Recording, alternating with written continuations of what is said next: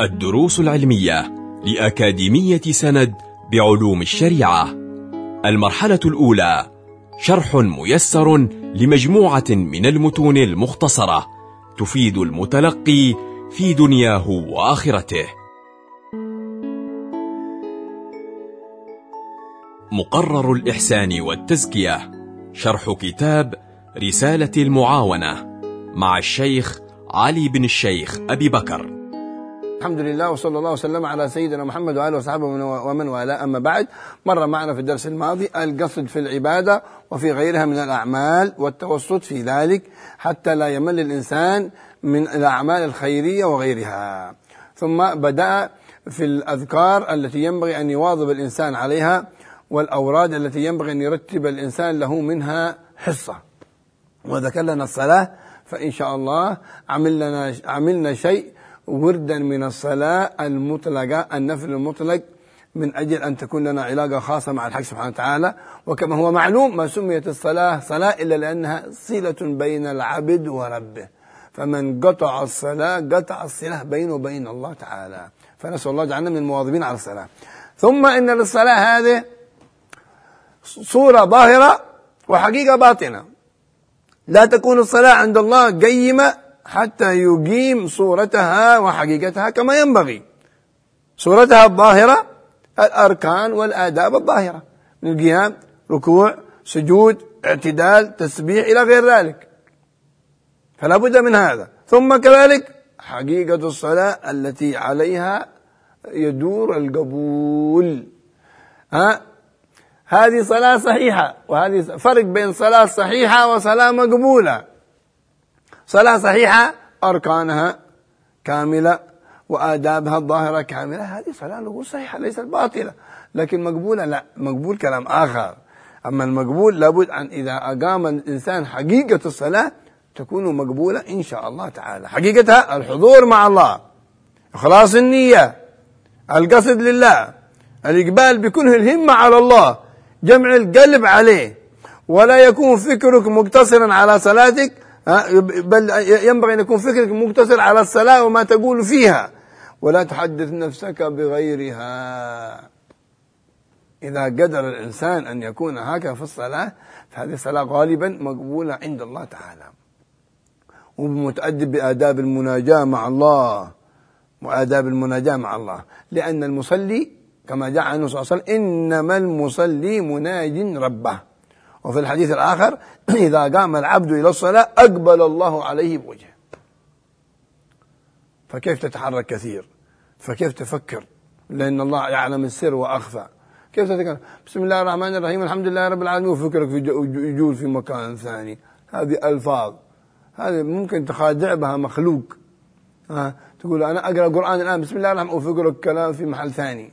لكن الله مطلع على الظاهر والباطن. مستوي عنده السر والنجوى سبحانه وتعالى. فانتبه! تتكلم بكلام وتبطن غيره أو تتكلم في باطنك بكلام آخر. لا ينبغي أن يشتغل الإنسان بما بخلاف ما يقوله بلسانه. هكذا الأدب مع الله سبحانه وتعالى. إذا قرأت القرآن تأدب مع القرآن وتفهم معانيه. إذا سبحت كذلك إذا استغفرت كذلك إذا دعوت كذلك فأنت بين يدي مولاك سبحانه وتعالى الذي خلقك من العدم وأوجدك وهو مطلع عليك ومراقب لك سبحانه وتعالى. فافرح بمخاطبة الحق. أعظم من فرحك بمخاطبة من تحب من المخلوقين أجمعهم. هذا الحق سبحانه وتعالى. هذا خالق المخلوقين. الخالق سبحانه وتعالى. فافرح بمناجاته سبحانه وتعالى. ولا ينبغي أن يشتغل الإنسان بنفل مطلق في وقت نفل مقيد وردت السنة به. قبلية بعدية وتر ضحى. قال أنا بصلي نفل مطلق وقت الضحى. لا الأولى الضحى أريد أن آتي بنفل مطلق في وقت الوتر. الأولى الوتر لأنه وارد عن الحبيب صلى الله عليه وسلم إلى غير ذلك. فمن فعل الوارد من فعله وقوله أو قوله صلى الله عليه وآله وصحبه وسلم. فمن جملة ذلك كما ذكرنا الركعات التي هي قبل المكتوبات أو بعد المكتوبات وهي واضحة. قبلية الفجر. كما جاء عنه صلى الله عليه وسلم ركعتا الفجر خير من الدنيا. وما فيها قبلية الظهر أربع قبل الظهر ما يتركهم صلى الله عليه وسلم لأنه وقت الزوال وقت يفتح أب تفتح أبواب السماء. مباشرة تصعد الأعمال إلى الحق سبحانه وتعالى بعدية الظهر قبل العصر أربع كما جاء عنه صلى الله عليه وسلم رحم الله امرأ صلى قبل العصر أربعا ركعتين ركعتين وكان صلى الله عليه وسلم آه، لا يتكلم بين الركعتين والركعتين بشيء إلا بالسلام السلام على ملائكة الله والمقربين السلام على أنبياء الله والمرسلين السلام علينا وعلى عباد الله الصالحين ثم يقوم يأتي بالركعتين الآخرتين أربع ركعات بين الركعتين بين الركعتين والركعتين السلام على الملائكة والمرسلين والملائكة والمقربين والأنبياء والمرسلين وعباد الله الصالحين وكذلك بعدية المغرب وإن تيسر وقدر قبلية المغرب لا بأس ركعتين بعدية المغرب يتكلم على الصلاة فيما بين المغرب والعشاء قبلية العشاء بعدية العشاء بيتكلم عليها الآن بيذكر لنا الآن صلاة الوتر ومن ذلك صلاة الوتر وهي صلاة ثابتة مؤكدة قد ذهب بعض العلماء إلى وجوبها أنها واجبة صلاة الوتر قال رسول الله صلى الله عليه وسلم إن الله وتر يحب الوتر فأوتروا يا أهل القرآن وقال عليه الصلاة والسلام الوتر حق ومن لم يوتر فليس منا وأكثرها 11 ركعة نعم وأقل ما ينبغي أن يكثر عليه الإنسان ثلاث ركعات هكذا وإلا ركعة لكن الأولى أقل شيء ثلاث ركعات ما ينبغي يكون كل يوم ركعة واحدة. لا إله إلا الله. أقل شيء ثلاث ركعات. نعم. وإن قدر على خمس أو سبع أو تسع أو إحدى عشر وهو الأفضل. متى تصليها؟ إن كان لك قيام قبل الفجر وهذا كذا ينبغي للإنسان أن لا يقوم بعد طلوع دخول وقت بعد طلوع الفجر بل ينبغي قبل طلوع الفجر يقوم ويصلي ما بقي معه من الوتر أو يتلو قرآن أو يستغفر الله. هذا وقت مبارك وبالأسحار هم يستغفرون. آه، لا يطلع على الإنسان الفجر وهو نائم. فمن طلع الفجر عليه وهو نائم يبول الشيطان في أذنه. وهو أقذر خلق الله. آه، وهذا أقذر خلق الله الشيطان لما يوسخ الإنسان ما يوسخ جسمه ولا يوسخ ثوبه. يدنس قلبه يضعف إيمانه والعياذ بالله. هكذا هذه عداوة الشيطان عداوة الشيطان لك ما يضرب جسمك ولا يضرب ثيابك ولا يهلك مالك إلا يؤثر على قلبك وعلى دينك لأنه عدو ديني ما هو عدو دنيوي قال آه، يصليها آخر الليل فإن لم يكن له آه، قيام آخر الليل أو ما يتيقن قيامه آخر الليل فليوتر قبل أن ينام كما جاء في وصية النبي صلى الله عليه وسلم لسيدنا أبي هريرة وغيره. آه، وأن أوتر قبل أن أنام أوصاني خليلي بثلاث.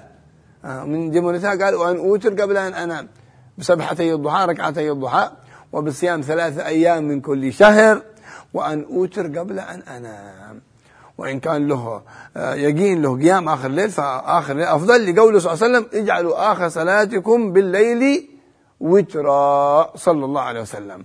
ومن لم تكن له عادة ففعلها بعد العشاء أولى له كما ذكرنا. هذه صلاة الوتر. آه، يقرأ فيها ما تيسر من القرآن. آه، إما يجزئ القرآن أو يكرر بعض الآيات أو بعض السور الفاضلة التي لها أجر كبير كآية الكرسي كسورة الإخلاص ثلاث منها بختمة كسورة الزلزلة نصف القرآن كسورة الهاكم التكاثر 600 آية إلى غير ذلك من من من السور التي ورد ورد عن الشارع فضائل في بخصوصها. هذه صلاة الوتر. فإن شاء الله نواظب على هذه الصلاة. ما, ما المقصود إلا نقرأ ونسمع فقط. هذا كلام حجة علينا. فينبغي لنا أن نثابر ونواظب على صلاة الوتر ونرغم أولادنا وأهلنا. لما نزلت نزل قول نزلت الآية المباركة قوله سبحانه وتعالى يا أيها الذين آمنوا قوا أنفسكم وأهليكم نارا وقودها الناس والحجارة عليها ملائكة غلاظ شداد لا يعصون الله ما أمرهم ويفعلون ما يؤمرون لما نزلت هذه الآية قام النبي صلى الله عليه وسلم إلى سيدتنا عائشة وهي زوجة النبي وأم المؤمنين كل زوجات النبي أمهات المؤمنين. وقال لها قومي يا عائشة وأوتري فأوتري. وهي نائمة أي قضها قومي فأوتري. صلى الله عليه وسلم. ونحن من الآن؟ من منا يوقظ زوجته لتوتر أو مرأة توقظ زوجها ليوتر؟ لكن يوقظ زوجته آه، لتعمل له شيء يوقظ. أو هي توقظ زوجها لسفر أو لعمل؟ نعم. بل تكون مشاكل إن لم توقظه ولكن توقظه لقيام الليل مشكلة كبيرة. قد تكون مشاكل واصطدامات. لماذا لو كان لو لو تقومه للعمل أو للدوام أو للسفر لا أقام أقام القيامة في بيته على هذه المسكينة. ولا آه لكن لو أقامته قم صلي الوتر قم آخر الليل. قد يحدث كلام آخر والعياذ بالله. طيب لكن وهكذا. النبي صلى الله عليه وسلم دعا للرجل والمرأة المتحابين المت... بينهم محبة ومودة الزوجين المباركين. قال رحم الله امرأة رحم الله امرأة. قام من الليل فتوضأ وصلى ها؟ متى؟ ثم أيقظ زوجته فإن أبت نضح في وجهها الماء وقام وصلى. وإلا مرأة رحم الله امرأة قامت من الليل توضأت صلت ثم أيقظت زوجها فإن أبى نضحت في وجه الماء. ها رشته بشيء من الماء. فقام وصلى كتبهم الله من الذاكرين الله كثيرا والذاكرات لكن شوفوا المحبة والمودة والتعاون بينهم على قيام الليل. ما هو على فرض على نوافل. ما هو على دنيا على خير ديني على خير أخروي. هكذا العلاقة الزوجية. هي علاقة دنيا. علاقة زوجية علاقة دينية علاقة زوجية علاقة أخروية. هكذا ينبغي أن يكون. بينهم المحبة والمودة والتفاهم والتعاون على فعل الخيرات. قال هذا صلاة الوتر. ثم بيذكر لنا الآن صلاة الضحى وهي صلاة مباركة كثيرة النفع. أكثرها ثمان وقيل 12 ركعة. نعم. وقد ورد في فضلها أحاديث كثيرة وأقلها ركعتين. وأفضل أوقاتها أن تصلى إذا ضحى النهار. إذا وقت الضحى وقت ربع النهار يكون أفضل أوقاتها. لأنه جاء في بعض الأحاديث صلاة الأوابين سميت كذلك صلاة الضحى وتسمى صلاة الأوابين. إيش معنى الأوابين؟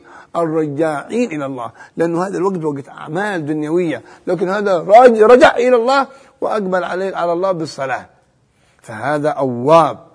صلاة الأوابين. قال صلى الله عليه وسلم حينما ترمض الفصال أولاد الإبل الصغيرة تحرقها الرمضة هذه أفضل أوقاتها. وإلا فمن بعد الإشراق يدخل وقتها.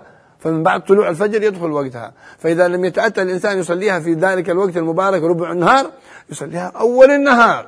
وقد جاءت أحاديث واردة في الصلاة بعد الإشراق مباشرة بعد طلوع الشمس.